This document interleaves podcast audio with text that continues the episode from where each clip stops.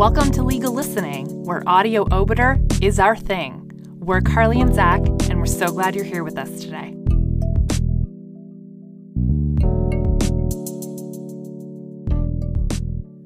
Hey, just dropping in to say we're now on Patreon. If you want to support the project, head on over to patreon.com slash legal listening, where you can unlock some fun bonus content with me, Zach, and some special guests. Thanks so much for all your support. Hey there, just me today. I'm about to bring you the dissenting opinion in the Queen and J.A. If you want to hear what me and Zach thought about the case, or if you want to go listen to the majority's opinion, head on over to the previous episode. Enjoy! The reasons of Justices Binnie, LeBel, and Fish were delivered by Justice Fish. It is a fundamental principle of the law governing sexual assault in Canada that no means no and only yes means yes. KD, the complainant in this case, said yes, not no. She consented to her erotic asphyxiation by the respondent, J.A., her partner at the time. The shared purpose was to render KD unconscious and to engage in sexual conduct while she remained in that state. It is undisputed that KD's consent was freely and voluntarily given, in advance and while the conduct was still in progress. Immediately afterward, KD had intercourse with JA again, consensually. KD first complained to the police nearly two months later when JA threatened to seek sole custody of their two year old child. She later recanted. We are nonetheless urged by the Crown to find that the complainant's yes in fact means no in law. With respect for those who are of a different view, I would decline to do so. The provisions of the Criminal Code regarding consent to sexual contact and the case law, including Ewanchuk, relied on by the Crown, were intended to protect women against abuse by others. The mission is not to protect women against themselves by limiting their freedom to determine autonomously when and with whom they will engage in the sexual relations of their choice. Put differently, they aim to safeguard and enhance the sexual autonomy of women and not to make choices for them. The Crown's position, if adopted by the court, would achieve exactly the opposite result. It would deprive women of their freedom to engage by choice in sexual adventures that involve no proven harm to them or others. That is what happened here. Adopting the Crown's position would also require us to find that cohabiting partners across Canada, including spouses, commit a sexual assault when either of them, even with the express prior consent, kisses or caresses the other while the latter is asleep the absurdity of this consequence makes it plain that it is the product of an unintended and unacceptable extension of the criminal code provisions upon which the Crown would cause this appeal to rest. Lest I be misunderstood to suggest otherwise, I agree that consent will be vitiated where the contemplated sexual activity involves a degree of bodily harm or risk of fatal injury that cannot be condoned under the common law or on grounds of public policy. Asphyxiation to the point of unconsciousness may well rise to that level, but the contours of this limitation on consent have not been addressed by the parties. Nor has the matter been previously considered by this court. For procedural reasons as well, the issue of bodily harm must be left for another day. I agree as well that prior consent affords no defense when it is later revoked or where the ensuing conduct does not comply with the consent given. Applying these principles here, I would dismiss the appeal. Finally, I think it helpful to set out succinctly the issues on this appeal. According to the Chief Justice, the question is whether an unconscious person can qualify as consenting to sexual activity. With respect, that is not the question at all. No one has suggested in this case that an unconscious person can validly consent to sexual activity. Rather, the question is whether a conscious person can freely and voluntarily consent in advance to agreed sexual activity that will occur while he or she is briefly and consensually rendered unconscious. My colleague would answer that question in the negative.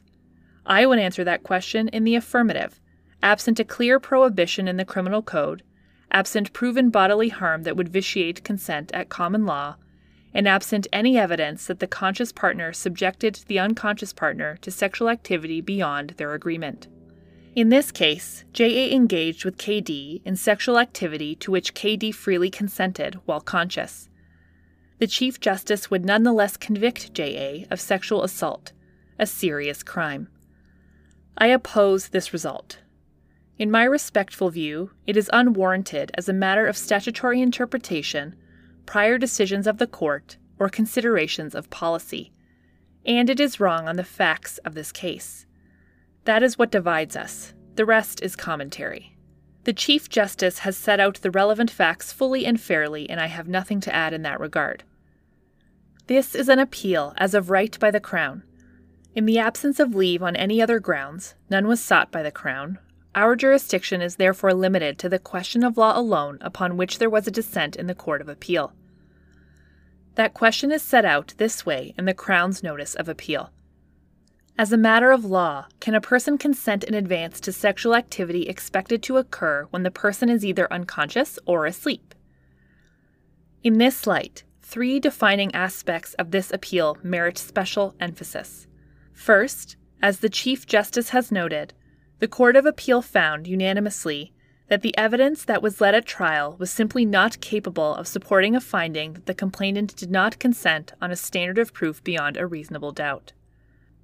Accordingly, this finding is not open to dispute before us. Second, the Court of Appeal found, again unanimously, that there was no basis for a finding of fact that the sexual conduct that occurred did not comply with the consent given by KD.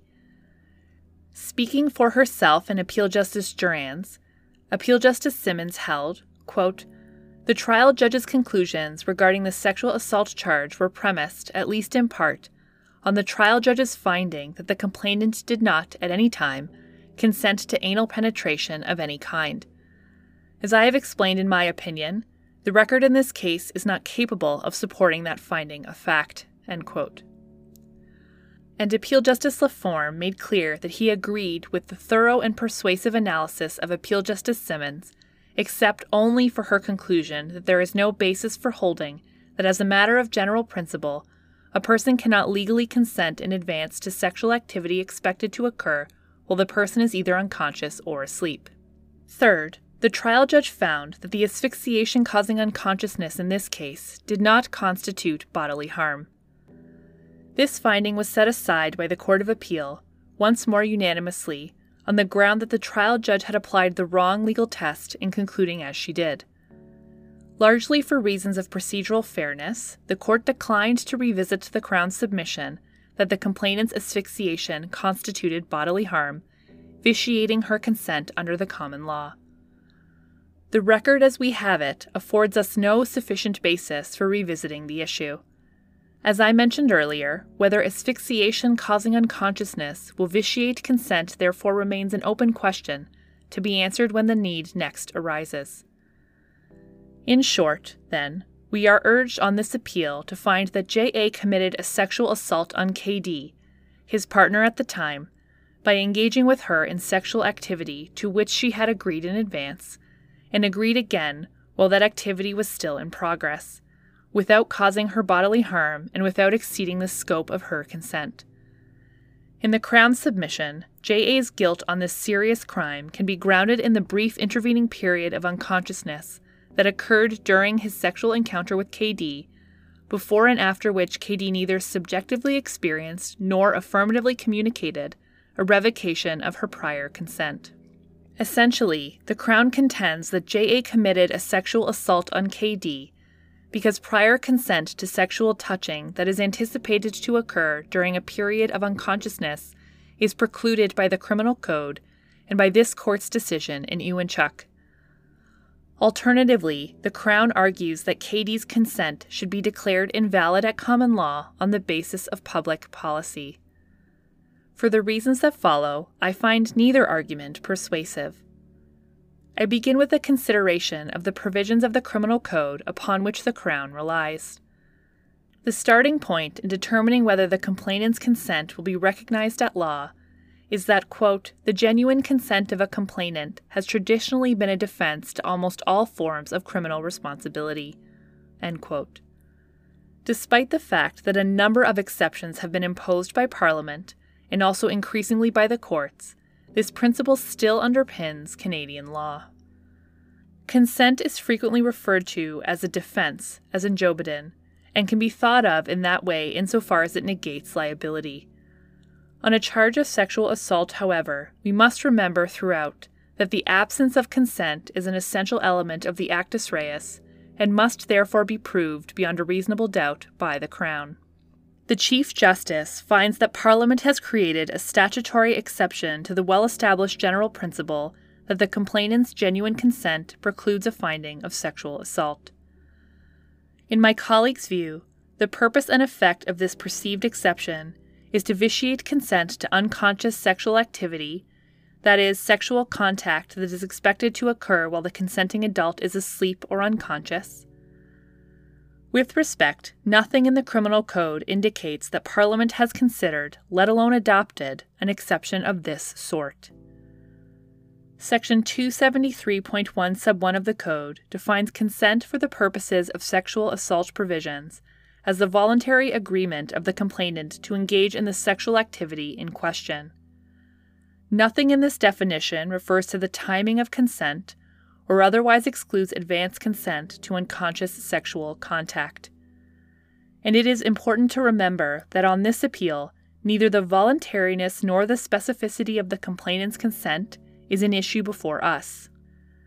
On the contrary, as the Court of Appeal found, there is no basis in the evidence to support a finding that the complainant did not freely and consciously consent to the sexual activity in question, erotic asphyxiation involving anal penetration during the contemplated period of transitory unconsciousness, followed by vaginal intercourse.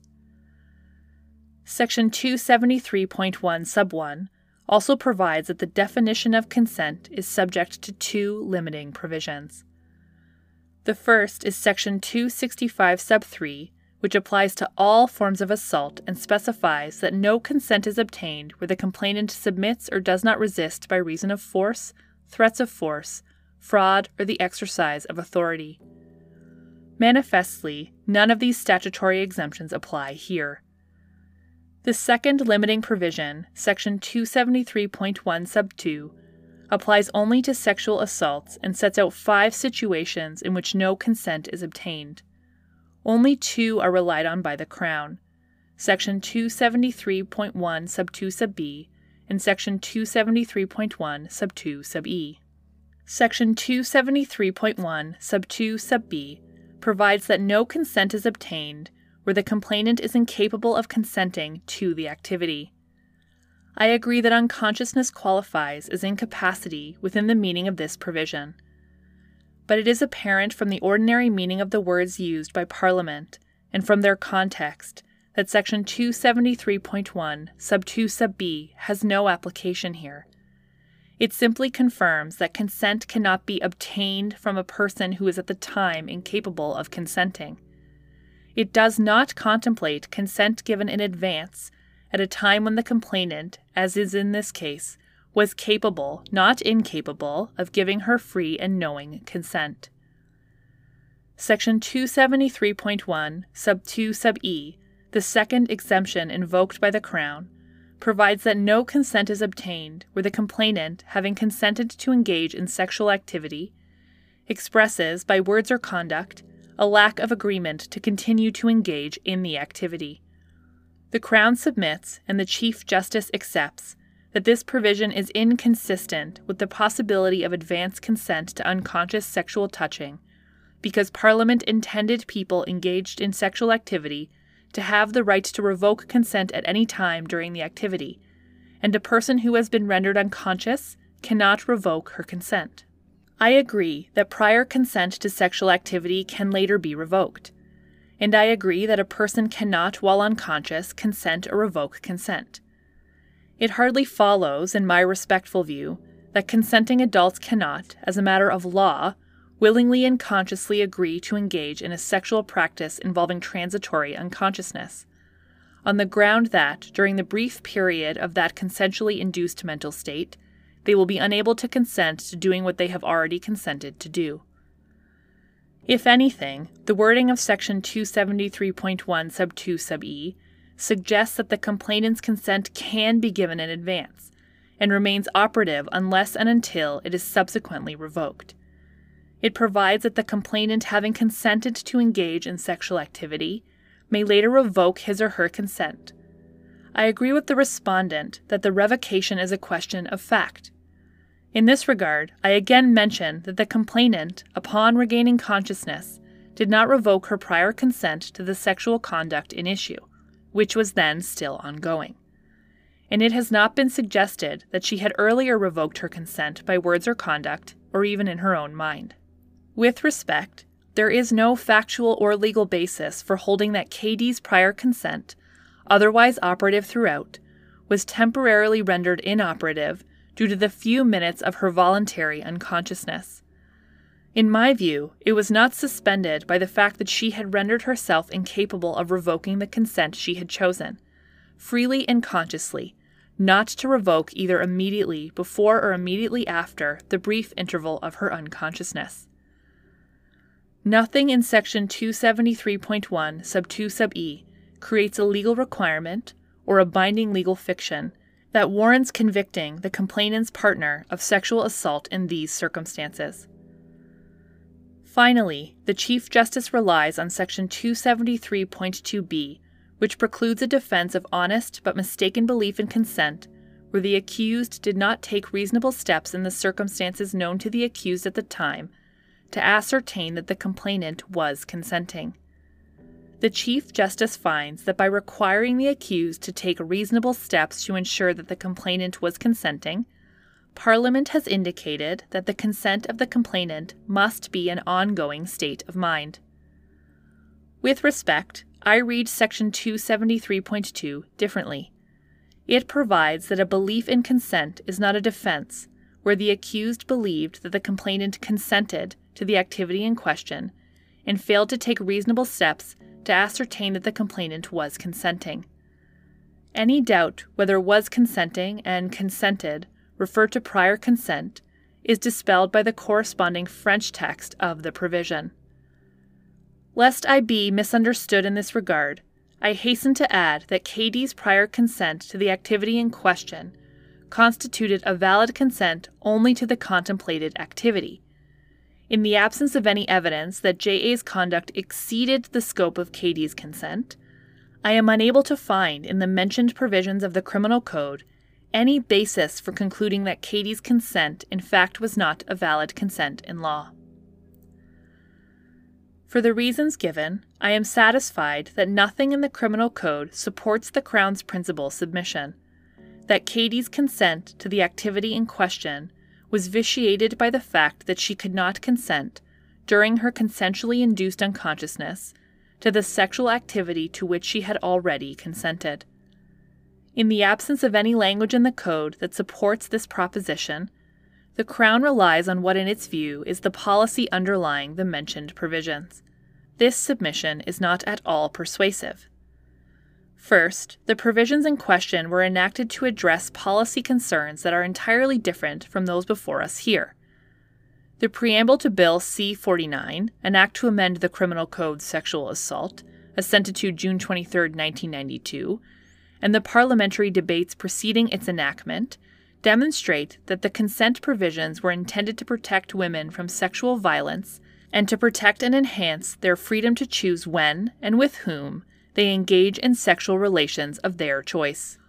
The dominant theme throughout the debate was that women have the right to make decisions about their bodies, including whether or not to engage in sexual activity, and that no in every conceivable circumstance means no. Legislative changes were required to ensure that a woman who previously said yes to sexual activity could subsequently say no and be taken seriously first by her sexual partner, and failing that, by the police and the courts. These policy concerns are simply not engaged on the facts before us. This is not a case about a woman who said no at any time.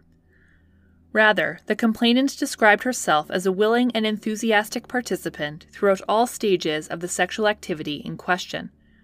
She consented to the sexual activity leading up to her unconsciousness and to the unconsciousness itself. The Court of Appeal found, as we have seen, that nothing in the record supports a finding that she did not consent to the sexual activity that occurred while she was unconscious. Moreover, we have no idea how long the anal penetration had gone on when she awoke. she may in fact have awoken as soon as it began, but we do know that she did not ask the accused to stop when she was awake and knew exactly what was going on. I am unable to conclude that Parliament, in protecting the right to say no, restricted the right of adults, female or male, consciously and willingly to say yes to sexual conduct in private that neither involves bodily harm nor exceeds the bounds of the consent freely given. The right to make decisions about one's own body clearly comprises both rights.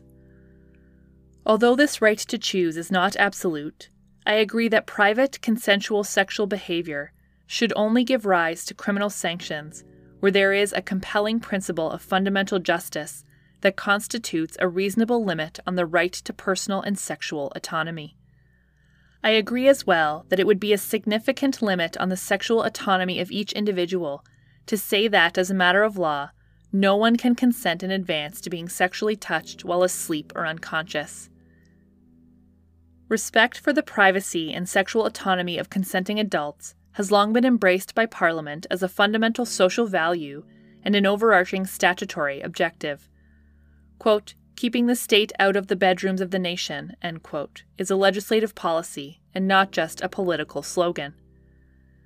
The approach advocated by the Chief Justice would also result in the criminalization of a broad range of conduct that Parliament cannot have intended to capture in its definition of the offence of sexual assault. Notably, it would criminalize kissing or caressing a sleeping partner, however gently and affectionately. The absence of contemporaneous consent, and therefore the actus reus, would be conclusively established by accepted evidence that the complainant was asleep at the time. Prior consent, or even an explicit request, kiss me before you leave for work, would not spare the accused from conviction. The mens rea would be conclusively established as well. An honest but mistaken belief in consent, however reasonable in the circumstances, would neither preclude prosecution nor bar conviction. If my colleague's view is correct, the accused's error would constitute a mistake of law which cannot avail as a defense. The Crown acknowledges that, on its view of the law, anyone who engages in amorous expressions of affection while his or her partner is asleep would be guilty of sexual assault. In response to the implausibility of the suggestion that Parliament intended to criminalize such conduct, the Crown has identified only two safeguards, more aptly characterized as palliatives that should give us little comfort procedural discretion and the doctrine of de minimis non curat lex the law is not concerned with trifling matters. As for prosecutorial discretion, I think it is sufficient to recall that this court, in dealing with the delicate issue of nullifying consent at law, has in the past demonstrated a healthy reluctance to endorse the exercise of prosecutorial discretion as a legitimate means of narrowing the applicability of a criminal sanction. And Justice McLachlin, as she then was, in agreement on this point, made clear that, quote, prosecutorial deference cannot compensate for overextension of the criminal law. It merely replaces overbreadth and uncertainty at the judicial level with overbreadth and uncertainty at both the prosecutorial level and the judicial level, end quote. And, as for reliance on the de minimis doctrine, I do not view sexual assault of any kind as a trifling matter. It is a serious crime with serious consequences, both for the complainant and for the accused. I agree with the Chief Justice that even mild non consensual touching of a sexual nature can have profound implications for the complainant. For public policy reasons, the Ontario Court of Appeal has held that it would be inappropriate to apply this principle in the context of domestic assaults. Finally, even if one accepts that Section 273.1 sub 3 authorizes the courts to identify additional cases in which no consent is obtained, identifying a new exception in this case would go well beyond what Jobidon permits. The Crown, Appeal Justice LaForme in the court below, and the Chief Justice all rely on Ewanchuk in support of their view that the law already precludes advance consent to unconscious sexual contact. First, it is argued that Ewanchuk establishes that the only relevant time for determining consent is the time at which the sexual contact takes place. This argument is based on Justice Major's comment that the absence of consent is determined by reference to the complainant's subjective internal state of mind towards the touching at the time it occurred.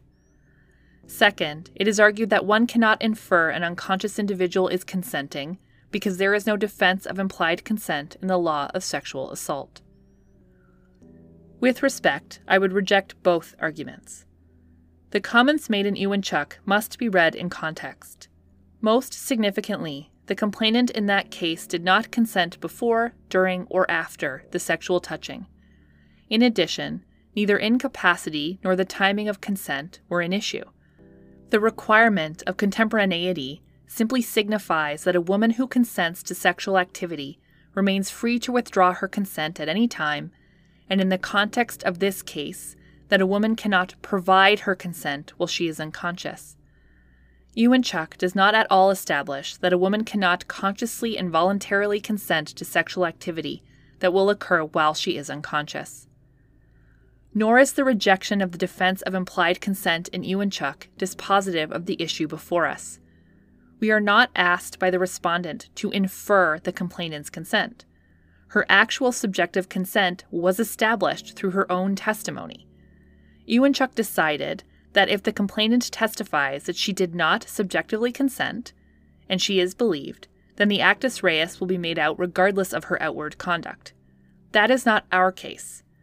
As we shall presently see, this court has stressed that consent should only be vitiated by judges in limited circumstances and on a case by case basis. The broad nullification of consent now proposed by my colleague can hardly be said to have been decided in Ewanchuk, a case in which the possibility of advance consent to unconscious sexual touching was not even remotely an issue. In Jobidon, this court stressed that, quote, the law's willingness to vitiate consent on policy grounds is significantly limited, end quote. As Justice Gonthier took care to explain, the court's decision in that case was narrowly restricted to situations in which adults intentionally apply force to each other during the course of a fist fight or brawl, and seriously hurt or non trivial bodily harm is both intended and caused. Since Jobidon was decided, the vitiation of consent on grounds of public policy has been limited to situations in which actual bodily harm was both intended and caused. In the Queen and Paice, the majority of the court insisted that both constraints remain operative. To remove either requirement, the court held, would risk the criminalization by judicial fiat of numerous activities that were never intended by Parliament to come within the ambit of the assault provisions. The policy concerns identified by the Crown do not warrant the extension of the significantly limited principle invoked in Jobidon to a situation in which bodily harm was neither intended nor caused. As I have explained, the record before us does not permit us to revisit the issue of bodily harm addressed in the courts below.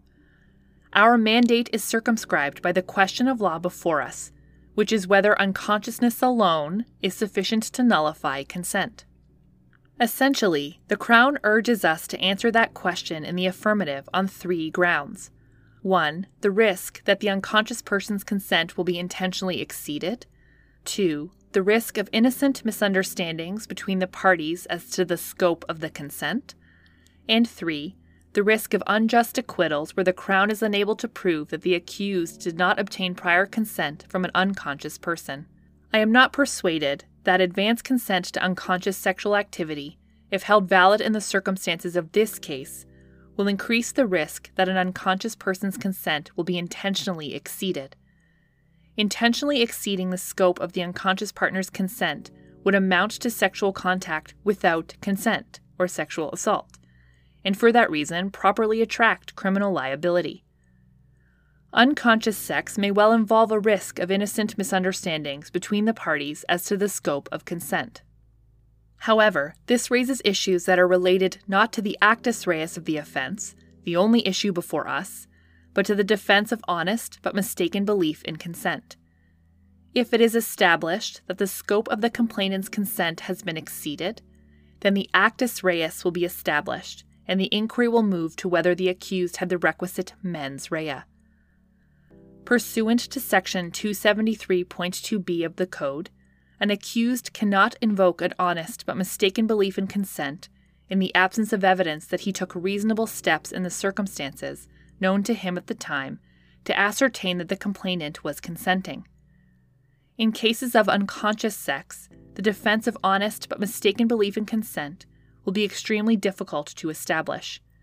Since consent cannot be obtained from an unconscious complainant, the required reasonable steps would have to be taken prior to the period of unconsciousness. Relevant factors to the reasonableness assessment might include the proximity in time between the steps taken and the period of unconsciousness and the specificity of the agreement made between the parties. Advance consent and a clear understanding may well reduce rather than enhance the risk of unwanted sexual conduct. The conscious partner, explicitly appraised, will be at risk of prosecution and conviction if the scope of the unconscious partner's consent is unintentionally exceeded.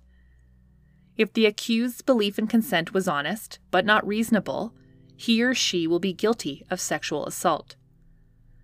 By making the actual subjective consent of a complainant determinative, the law respects her sexual autonomy.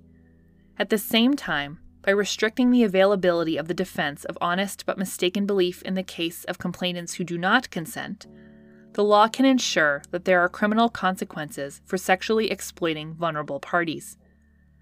As counsel for the respondent put it to us in oral argument, quote, if the law is going to treat these situations harshly, it should treat them harshly when people get it wrong, not when people get it right.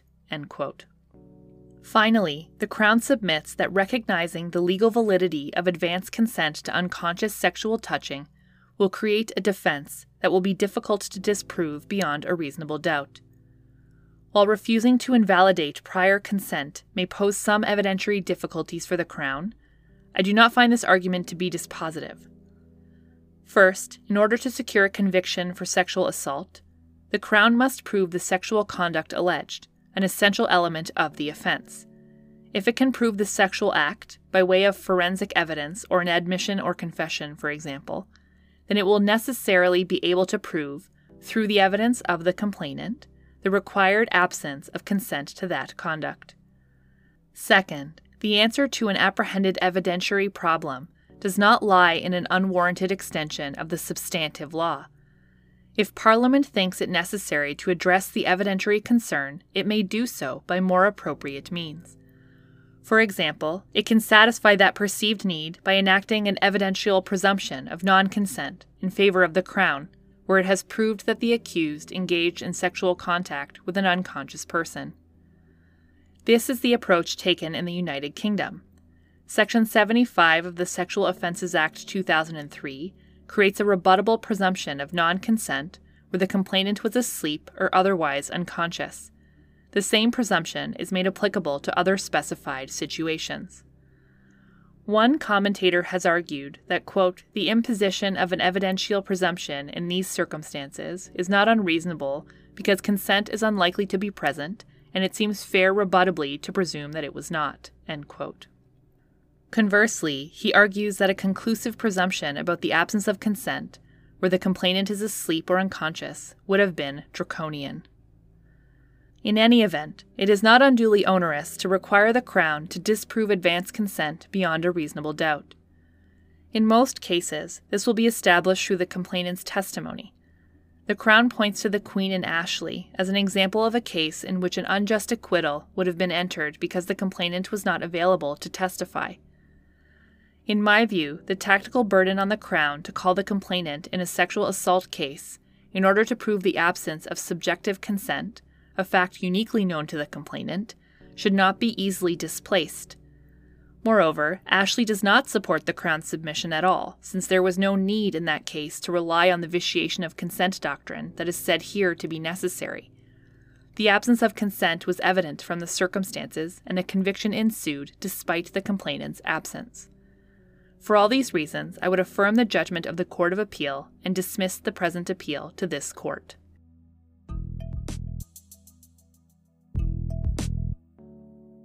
Thanks for the listen, friend. I hope you're able to enjoy that case and learn something new from it.